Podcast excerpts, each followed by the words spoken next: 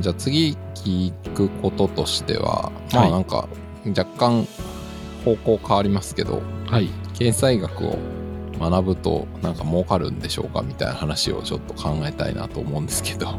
そうですね。あのーまあ、これも有名な話であるんですけど、まあさっき言ったハハルバリアンという人がいまして、こ この人は2003年から Google のチーフエコノミクス、エコノミストなんですよね。へえ。で、ハルバリアンはどれぐらいそうかっていうと、は彼のミクロ経済学の教科書がもうグローバルスタンダードで、あの、コースワークで使われるぐらいの経済学者なんですよ。あ、うん。あ、まあそのトコトコースワークってあの、なんですか、修士でいろんなことを、です。はい、横断的に学びましょうっていうやつですね。そのミクロ経済学の教科書、うんハルバリアンが。出してる。だからもう、トップ中のトップですよ。経済学者のの中でも。はいはいはい。で、そのハルバリアンが2003年に Google に転職したみたいな感じで、アカデミアの世界から Google に行っちゃったんですか Google、その2003年とかに。へえ。もうどぎも抜かれましたよね、これは。あの、あのハルバリアンが Google 行ったのみたいな。2003年ぐらいの Google ですよ。はい。へえ。で2003年ぐらいの Google ってまだ YouTube を買収してないぐらいですから、うーん。あれ2006年とかでしたから、だからもうなんか広告検索って、まあ Yahoo、ちょっと勘どころ高い人は Yahoo 使わずに Google 使ってるみたいな、そういった時代ですよね。そうですよね。うん。で、その時にやる広告のマッチングシステムとかアルゴリズムっていうのをハルバリアンが、まあ、し主導していったっていう。へえ。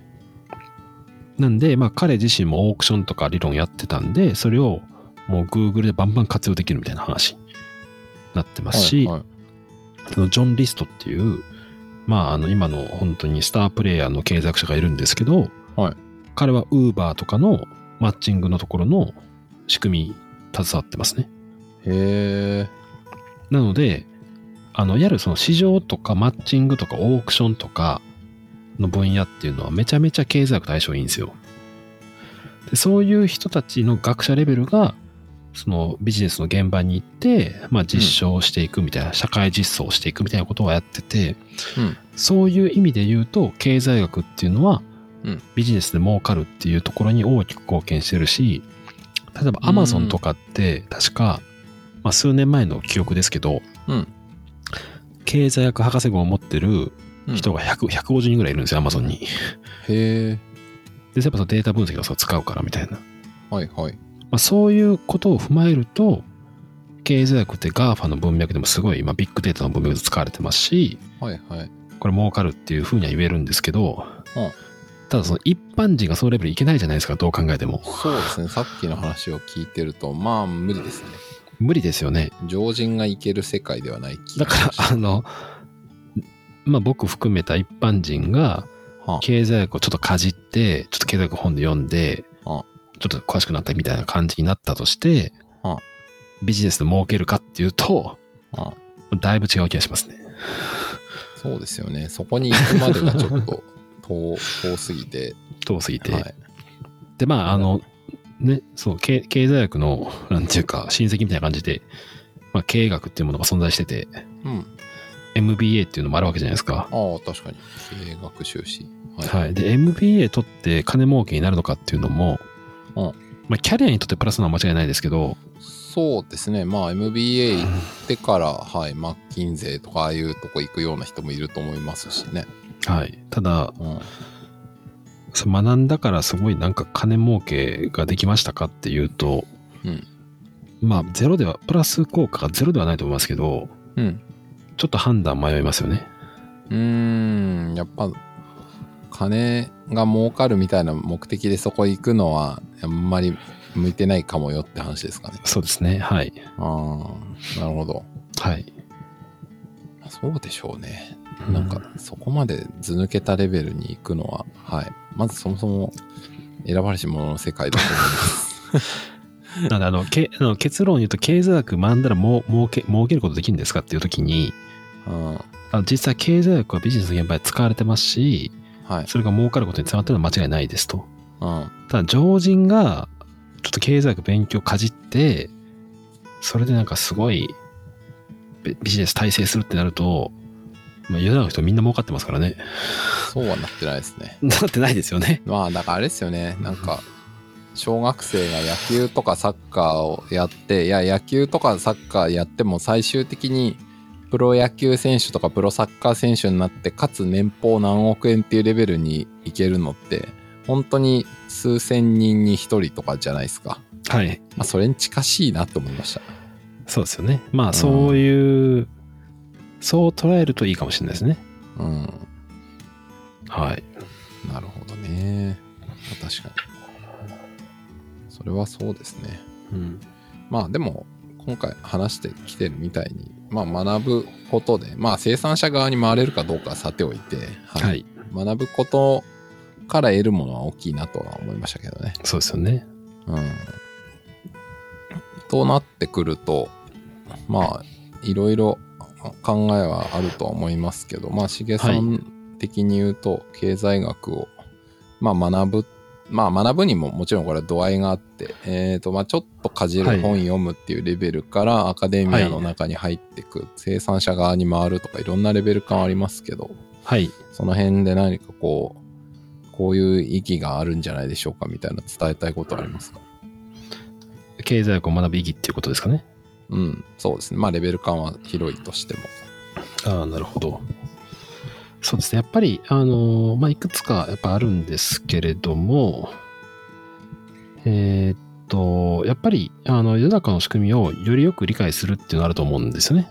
は経済学を学ぶ。例えば、あの、今、最近で言うと、まあ、例えば、まあ、ジャニーズ事務所とか、ビッグモーターとかでいろんな議論が出てきてるじゃないですかい。ろいろ、はい、問題のある企業とされている。はい。で、まあ今日はそこまで詳細立ち入らないですけど、まあよくコーポレートガバナンスっていう議論がこう出てくるんですね。ガバナンスみたいな話。で、このコーポレートガバナンスそもそも何なんですかっていう時に、実はこれ経済学で扱ってる分野なんですよ。はい。で、なんでガバナンスが重要なのかっていうところとかも、経済学を学べば理解は深まるし、うんまあ見え方は変わるんじゃないかなっていうふうに思ってますと。ほはい。ー、なるほど。で、まあそういう意味で、あの世の中をよりよく理解するっていう点で、経済学は非常にほー私は役に立つかなと思ってますと。面白いですね。いや、えっ、と、なんか、それを聞いてて思ったのは、例えば、その、問題を起こす企業の問題、あ問題というか、企業をどう出さないようにするか、どう扱うかって言ったときに、例えば、経営者個人とか、まあ、関わる人とかの倫理観、個人レベルの倫理観に問題がありますっていう説で説明したり、解決させようみたいな人も結構いるなって思うんですよね。はい。うん。だからなんかそういうふうに言う人からすると、いや、そこが全てだって多分思ってるからじゃないかと思うんですけど、はい。でもさっきのその、なんでしょうね、相撲の星の話でも何でもいいんですけど、なんかはいデータを見るなり、なんか類似ケースなり、様々なもののデータを集めてきたりした上で理論ベースで見ていくと、いや、こういう風な問題構造があって、それに対しては、例えばその経済学的なこういうアプローチで解決していくことができるんじゃないですかっていうのって、やっぱりそれって学問の強さだと思うんですよね。はい。なんか個人の主観とか印象で、あの、何かを決めてしまわないというか、はい。いや、ほ、本当にそんな、なんですかね、個人の倫理観とか、そう、そう、それだけで、これって起きるんでしょうかと か、起きないんでしょうかっていはうい。ことにしちゃわないっていうはい。のって、やっぱりすごく大事だよな、というふうには思いましたね。そうですよね。はい。うん。それは大事だかだらと、思まう。あ、経済学でやっぱり仕組みを考える学問でもあるんで、うんうんうんまあ、。その、なんかね、あの ー個人の倫理観だけに頼るにやっぱ限界があるじゃないですか。はい。で、まあ、経済学ですね。あのーランチタイムの経済学っていう本がありまして、これなんか前も言ったかもしれないですけど、で、ランチタイムの経済学って著者、なんかスティーブンなんだっけな、スティーブン、はいはい。えーっと、あ、スティーブン・ランズバーグですね。うんうん。で、彼がですね、この本の一番最初に何て書いてあるかっていうと、うんうん経済学の革新は言ってみれば一言に尽きると。うん人はインセンティブに反応する。うんその他は注釈に過ぎないっていう、うんうん。もうかっこいいセリフ書いてるんですよ。うんうん。だから、人のインセンティブをどう扱うかっていうのは経済学で、人がより良い構造をするためにどうインセンティブ設計するかがまあ大事なんですよっていうことを経済学は言ってるわけなんですよね。うんうん。あの、このランズバーグは言ってるわけなんですと。はいはいはい。なのでまさにそこってその倫理観に個人の倫理観に頼るわけではなくてそういったいろんなインセンティブの仕組みをどう考えていくか実はこれってあの報酬とかボーナスとか給与とかもそうですし人々がどういうふうに行動するかっていう時のインセンティブ設計あクーポン無料クーポン出すとか、うんうんまあ、ソシャゲとかもそういうのすごい強いんで、うんうんまあ、その辺の仕組みをしっかり考えていくこれをもう経済学だっていうふうに言ってまして、まあ、僕もそこには大賛成っていう感じですね。まあそうですよね。あとは例えば環境問題とかも含めてどうやったらそれを例えば問題行動を減らして環境を良くしてるか、い、くかみたいな政策とか考える時も結局はやっぱり人がのインセンティブ構造とか背景とかそれをうまくどう A という行為から B という行為はいに変えていくかみたいなことも結局は経済学っていう話ですそようですね。まさにです。はい。うん確かにだそういう意味で言うとな何の社会の問題なり何かの改善なり何かを考えるときにはむしろ経済学の何でしょうねえっ、とフレームワークというか見方というかを使わないで考えることそのものがまずやばくないかっていうぐらいの話だなというふうに思いますよね。ありがとうございます。 はい。うんそれはねそうだと思います。はい。なるほど。確かにそうですね。まあだからそういう意味では、それこそね、あのこのその下でもよく話してきましたけど、その新しいベンチャーとかが出てきて、すごい影響力のあるプロダクトとかが出てくると、まあそのプロダクトとかって、まあ意図はもちろんしてるけど、まあ、あのその、まあ別にアカデミズムに基づいてプロダクト作ってるのかどうか知らないですけど、まあでもはいヒットするものというのは結論、うまくそのインセンティブだったり、様々なものを捉えてるからヒットするんであって、そうですね。うん、だからそそういうことからも逆に人のインセンティブのデータが取れたりもするだろうし、あるいはそのプロダクトの影響力とかによっては社会の他のことに対するインパクトとかも出てくるはずなんでじゃあそこをどう扱っていきましょうかみたいなそうですね。のは、い、や例えばスタートアップじゃなくてもいいんですけど例えばそのはい1900年代前半とかに、あのね T 型フォードが量産されることで自動車っていうのはみんな安く乗れるじゃんってなってやったやった移動し放題だってなったけどそその結果どんどん道が混んでったとか、そうですね。あの別の課題が出てきましたからね。はい。排気ガスが出てきてあのは付い近住民が苦しいとか、あるいは今でいうとこの温室効果ガスがまあそれはその問題が発覚するのはもっと後ですけど、はい。はみたい。いなことが生まれてくるわけで、はい。じゃあそれどうすんですかみたいなのも多分経済学でそうです捉えてよいねく。必要があるっていう話ですよね。はい。うん。なるほど。面白いですね。はい。はい。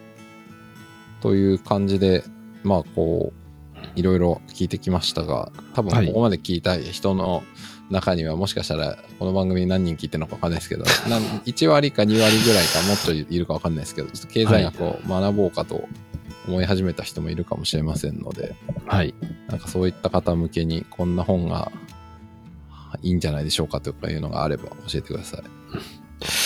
ありがとうございます。そうですね。あの、私も、臨読しましたけど、まあ、おすすめは、あの、ハーバード大学の教授のマンキューが書いたあ、マンキュー経済学って本がありまして、へえはい。満級経済学。はい。マンキュー経済学っていう本が、まあ、マンキューが書いたのはマンキュー経済満学なんですけ級ど、入門経済学そう、あの、マンキューっていくつか出てるんですよ。似たような本が。ほう。 で、まあ、そう、そう、それでいいですね。はい。あの、満級、なに2つありますね。入門経済学と経済学がありますけど。あの、あの、それあれなんですよ。内容え、あの、ちょっとね、あの、編集の違いとかなんですよね。あ似たようなものなんですかこれ似中た身は似たようなものです。似たようなものです。ああ。なるほどで。、えーっと、もしかしたら出版社が違うかもしれないですね。あの、まアメリカ版のやつは本当に、あの、入門の満級のやつとちょっと中級のが両方あるんですけど、うーん。で、まあこれ一応世界で一番読まれてると言われてる満級経済学っていうのがありまして、ほう。で、あの、これですね、一番最初に、あの、経済学ってすごい、とっつきづらいんですけど、はい満級の良さは最初に、えー経済学の重大原理っていうのを、まず、いやバーンと最初に結論だ出すんですよ、先に。はで、この重大原理が何度も何度も出てくるんですよ。こう第、はい第3原理使ってこう、第4原理使ってこうだみたいな。へえ。まあそういうの含めてすごくわかりやすいっていうのがありますね。なるほど。はい。はいはいはい。じゃあ、まあ、満級経済学。ちなみに僕、アマゾンで見たけど、結構いい値段しますよ。いやいい値段しますよ。いい値段します。ミクロ編4000円って書いてあ る。これ、これが4000円なの は、これが買いにくいと思って、経済学を学ぶ人が減るという意味で、経済学的にどうなんだっていうのをちょっとまあありますね今思いましたけど。で、あのーまあ、世界で言うと、はい経済学の入門書3つありまして、ほう。まずマンキュおー、次にスティグリッツ経済学、スティグリッツっていう、これノーベル賞取りました。情報の非対称性で。。ほう。スティクリッツ経済学。はい。であと、クルーグマン経済学もあります。えー、はいはいはい。なるほど。マンキュー、スティグリッツ、クルーグマン。まあ、この3つが、まあ、3人とも超有名なトップクラスの、まあ、ちょっとマンキューだけノーベル賞取ってないですけど、へえ。はい。クルーグマン経済学。はいはいはい。なるほど。確かに Amazon でも3つぐらい出てきました。はい。これ、まあ、有名うん。。ですすね。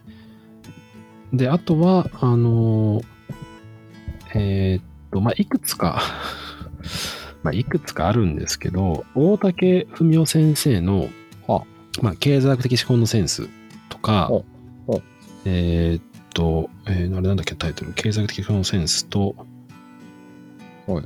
競競争とへはい、競争と公平感っていう本ですかね。これ新書ですけど、共に。えー、ちょっと待ってください。大竹文夫さんの本の、はいえーと、なん、なん、なんでしたっけ経済、経済学的思考のセンスっていう本ですね。経済学的思考のセンス。はいはい。はい中高新書。2005年、お金がない人を助けるには。そうですね。これとかはかなりおすすめですね。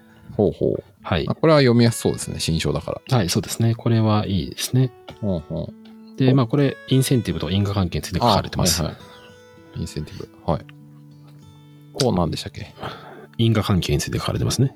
あー、ごめんなさい。もう一個の本は何でしたっけあ、えっ、と、きえーっと、あ、競争社会の歩き方あれ違いますね。競争と公平感だと思いますね。競争と公平感、市場経済の本当のメリット。あそれですね2010年、中高新書。あ、これも新書ですね。はいな。るほど。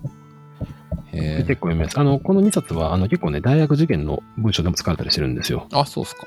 はうんい。えー、なるほど。ちょっと全く知らなかったので、今度読んでみます。そうですね。あの、結構これおすすめですね。うん。あとは、まあ、あの、行動経済学の本、何冊かあるんですけど、けど。あの、セイラー、セイラーでノーベル賞を最近取ったんですけど、あセイラー教授の実践行動経済学っていう本とかは、結構最近の、あのー、事象をいろいろ、はいはい。あ、そうだ、ナッジか、ナッジ、実践行動経済学ですね、ナッジ。はいはいはいこ。れはかなりもう社会実装されてる文脈なんで、面白いですね、セイラーの本。セイラー教授の本はいくつかありますが、実践行動経済学が2009年に出てます。それ、それいいです。うんうんうん。それかなりいいです。はいはい。なるほど。はい。はい、行動経済学という言葉に少し興味ある人はこの辺読んでみるといいかも。そうですね。はい。いいと思いますね。なるほど。はい。あとは、えーっとね、ちょっともう、もうちょい簡単なやつうん。で言うと、漫画で学ぶ経済学のやつで、いい本があるんですよ。あれ、なんと今、今調べてます。すいません。はい、あれ、あと、さっき、前の話の中で出てきたのは何でしたっけ経済学のはい。本で面白いって言ってたのあ、はやばい、やばい何で経済学、やばい経済学ですしね。たっけやばい経済学か。スティーブン・デビットですね。あこれはもうめちゃくちゃおすすめです。はいはい。やば2006い年経済だと思いますけど、はい。ちょっと古いですけど。うんうんうん。それは面白そもうう。古いな。2006年ってもう古いな。めちゃめちゃ古い。とまずいんですかいや別に古くても、ま本あ質そうでがすね面白ければいいんですよね。多分そうですね。それは大丈夫ですね。うーん。まあ、前提まで変わってるような本だとちょっと困りますけどね。はい。あ、思い出しました。この世で一番面白いマクロ経済学と、この世で一番面白いミクロ経済学ですね。うーん。ね漫画がね、ちょっとね、アメコミチックでちょっと癖があるんですけど、絵としては。うん。内容はめちゃくちゃ面白いですね。この世で一番面白い経済学、ヨラム・バウマン、グレデそうでィ・すクねライン。それですね。おーこれおすすめです。なるほど。確かになんか面白そうな本ですね。はい。へで、ーあと、最後一冊だけ、えーっと、最近の本。はい。えー世界最高峰の経済教室、経済学教室っていう本が、今年の6月ぐらいで、7月に出たんですかね、出たばっかりの。へーで、これ、広野綾子さん書かれてるんですけど、世界最高峰の経済学教室、広野綾子2023年7月。そうですね。で、この人もともと日経 BP でいろんな経済学者のインタビューしまくってたんですけど、そのインタビュー書を再編集したうーん。い。内容でして、うんでこの広野さんが何がすごいかっていうと、うんこの人もともと朝日新聞の記者でへえ。総合日経新聞の記者に日経ビジネスの記者になってるんですけど、はいえーっと奨学金もらってプリンストン大学であの公共政策修士取ってるんですよね。この方がですかこの方です。そうです。はい広野さんが。だから、やっぱその、ただのジャーナリストっていうわけではなくて、ちゃんとアカデミックにも精通してる、しかもプリンストンですから、うーんかなりレベル高い、なるそほど。の、精通してって、論文とかもしっかり読めるし、はい。まあ、国内外のネットワークすごいんで、へーまあ、この人の世界最高峰の経済教室の中では、さっきちょっと私がお伝えした、うんえーっと、例えばですけど、ゲイリー・ベッカー出てきますし、まあ、ジョン・リストも出てきますし、まあ、あの、セーラーも出てきますし、まあ、ノーベル経済学賞を取った人バンバン出てくる。それのいへー直近のインタビュー集ですね。ほーなるほど。はい。まあ、ミルグロムとか、はいまあ、あの、そうですね、いろんなロスとか、まうんあ、アセモグルとかスグリッツと言いますね、ラジャーも出てきますし、はいはい。まあ、だから最先端の経済学を知りたいならこの本が一番いいんじゃないですかね。もうダントツいないる、ダントツいいですね。ダントツいい、すごいダ。ントツいい、はい。ま経済学推し活をしているしげさんがダントツいいという本なので、あはい。すごい、ダントツいいんでしょう。はい。まあ、なんなら僕ちょっと今日読んでましたからね、この本ずっとあ、。そうなんですね。はいへーそれはいいですね。ちょっと、あ、これ本当にでも新しい本ですね。今年のまだ3ヶ月前ぐらいだから、そうです。ほやほやな感じですね。はい。なるほど。ちょっと、手に取れるタイミングがあったら読んでみます。ありがとうございます。はい。といったあたりがおすすめ書籍でしょうか。そうですね。なるほど。とはいえですよ。とはいえ多分読み始めると、 ちょっとよくわかんないんだけどってなって、はい。えー挫折する方が多いんじゃないかと僕は予想してるんですけど、そういう方はどのように捉えたらいいでしょうか。あのー まあ、今日、興味があるところから読むのがいいんじゃないですかね。勉強として読むと結構きついんで、なるほど。はい。 1ページ目から順番に読まなくてもいいと。そうです。うん興味があるところだけでいいです。 なるほど。でも、それを分かるためには、ざーっと見てみないと分かんないかもしれないですけどね、一 回。まあまあそうですね。あまあそうです。まあ、興味があって、ざーっと見て興味があるところを読めばいいと思いますね。なるほど。はい。はいはい。そうですね。あ、でもさっきの、あの、結構話戻りますけど、僕は、はいやっぱ相撲の八百長の話は面白いなってすごい思いましあた。あ、そうですよね。はい。それはやっぱ想像しやすいじゃないですか。なんそうか、ですね。はい相。撲見たことある人は多いから。はい。うん。やっぱそういう風に、なんか自分が、あ別にその相撲が大好きとかじゃなくても全然よくて、でもなんかその自分がこう経験したことにつながりがあると、やっぱりすごく考えやすいし、やっぱり人間ってこう、入り口で感情の興味持てないとその先に行けないじゃないですか。そうですね。はい。うん、だからなんかこう偉大、偉大な大先生の話だから聞きなさいって言われても、やっぱ関係なかったら興味出ないなと思うんですよね。まあそうですよね。うん逆にその相撲の八百長をデータから明らかにした経済学者がこの人ですって言われたら興味持ちますよね。はい。変わった人やなみたいな。 そうですね。うん。やっぱこれも一種のインセンティブというか、まあインセンティブなのか知らないけど、やっぱ人間の興味関心ってそういう風な仕組みだと思うんですよね。そうですね。うん。なので、ぜひ経済学の本はその辺をよく考えて作ってほしい。 あのもちろんあれですよ。教科書はいいですよ。教科書はガチガチでいいですけど、はいなんか一般人向けの書籍ははい。あの、ライトな書籍はぜひ興味を持てるように作ってほしいですね。そうですね。あまあその辺、大竹先生とかはすごくうまいと思いますけどね。文章としてうもん分かりやすい。あ、そうなんですね。興味持ちやすい。あのテーマが、金メダルのお話とか、そういうあー結構本当身近なあのテーマが多いです。あいいですね。やっぱ金メダルとかは、なんか興味が湧きますね。はい。うーん、確かに。いいですね。なんか、ちょっと、ぜひ、しげさん、いつの日か、あの、そういう、ななんですかね、普通のって言うとあれですけど、普通の人が興味を持ちやすい入り口のある経済学の、まあ、書籍なり、こう、知見への、こう、ルートまとめみたいなのをぜひ、はいい。つの日か、 もちろんです。ちょっとまとめてください。はい。 そしたらなんかか。ね、紹介しやすい気がします。はい。ですよね。はい。はい。で、僕は勝手に思いました。はい。はい。はいいやーありがとうございました。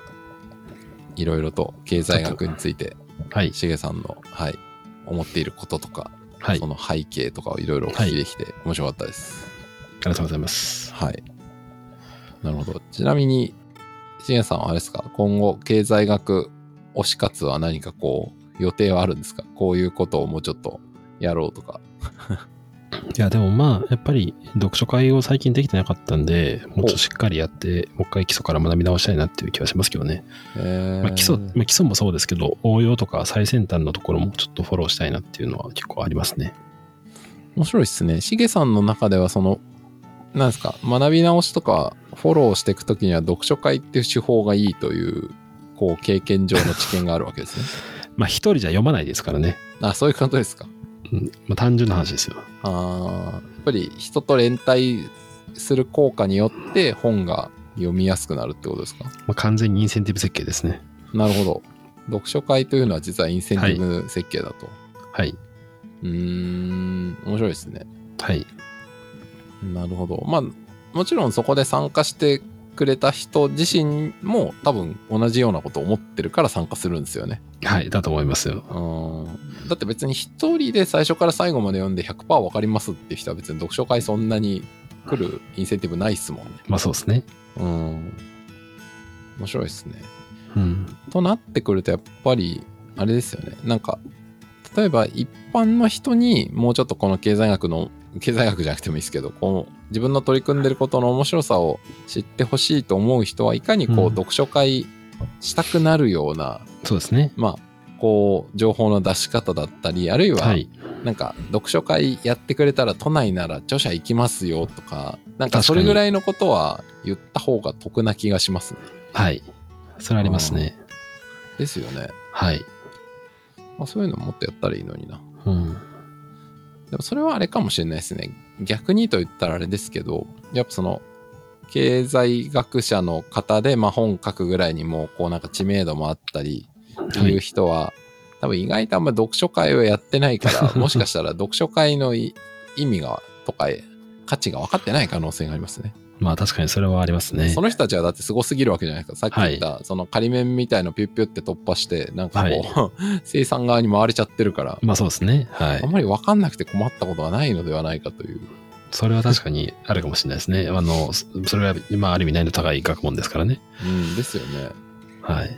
あーちょっと、なんか、しげさん逆に、この本書いてる人たちの中で、なんかそ、いそういう話をしたら、あ、じゃあ、ちょっと読書会自分も行き、 あの、自分の書いた本の行きたいですみたいな人、いそうな気がしますけどね。まあでも過去、あの、まあヒロノさんも読書会2回ぐらいお呼びしましたし、あ、そうなんですかえ結構いろんそのな、著著者の、著者を呼ぶみたいな形あで。あああ、そう、あの、何度もやって、まあ当然そのね、経営学で言うと入山先生とかも呼んでますし、あー、なるほど。あのー、著者を呼んだ読書会は何度か、あのー、うんうんまあ、斎藤、今、名古屋大学にいるマクロ経済学専門の斎藤誠先生とかへ、ーちょっとお亡くなりになりましたけど、池尾和人先生とか、あ慶応のですね、は一応呼んだりしてはいるんで、なるほど。はい、まあ、た、多少、経済学者ネットワークは、た、多少ありますね、結果的に。なるほど。はい。素晴らしい。いいですね。じゃあ、ちょっと、あの、なんかこう、そういうはい読書会とか参加してみたいという人がいたら、はいまあしげさんのツイッターなり、あ、今 X っていうのかなとか、そうでもすしねかしたら 見てたりすると、そういう情報が出てくるかもしれないですね。はい。そうですね。わ、かりました。じゃあ、まあそういうところから、経済学とかに、はい、少しずつ、うん。なんでしょうね、自分ごとなり自分の関わるものとして興味を持ってったり、うんまあそういうことを思ってるしげさんみたいな人とかいろんな人と接点持っていくと多分そこの学びとかも多分面白くなってく可能性はありますよね。はい。うん。わかりました。はい。いいですね。はい。じゃあ今日はそんな感じで終わろうと思います。はい。ありがとうございます。あありがとうございました。りがとうございました。この番組が楽しかったという方は Amazon Music や Apple Podcast、Spotify などで番組フォローをお願いします。また番組のレビューをいただけると励みになります。気が向きましたらぜひレビューをお願いします。番組の感想はハッシュタグ、アルファベットでシャープそのスタをつけてツイートしていただければ嬉しいです。Google フォームで匿名でも感想をお送りいただけます。リンクは概要欄からご確認ください。それではまたお会いしましょう。さようなら。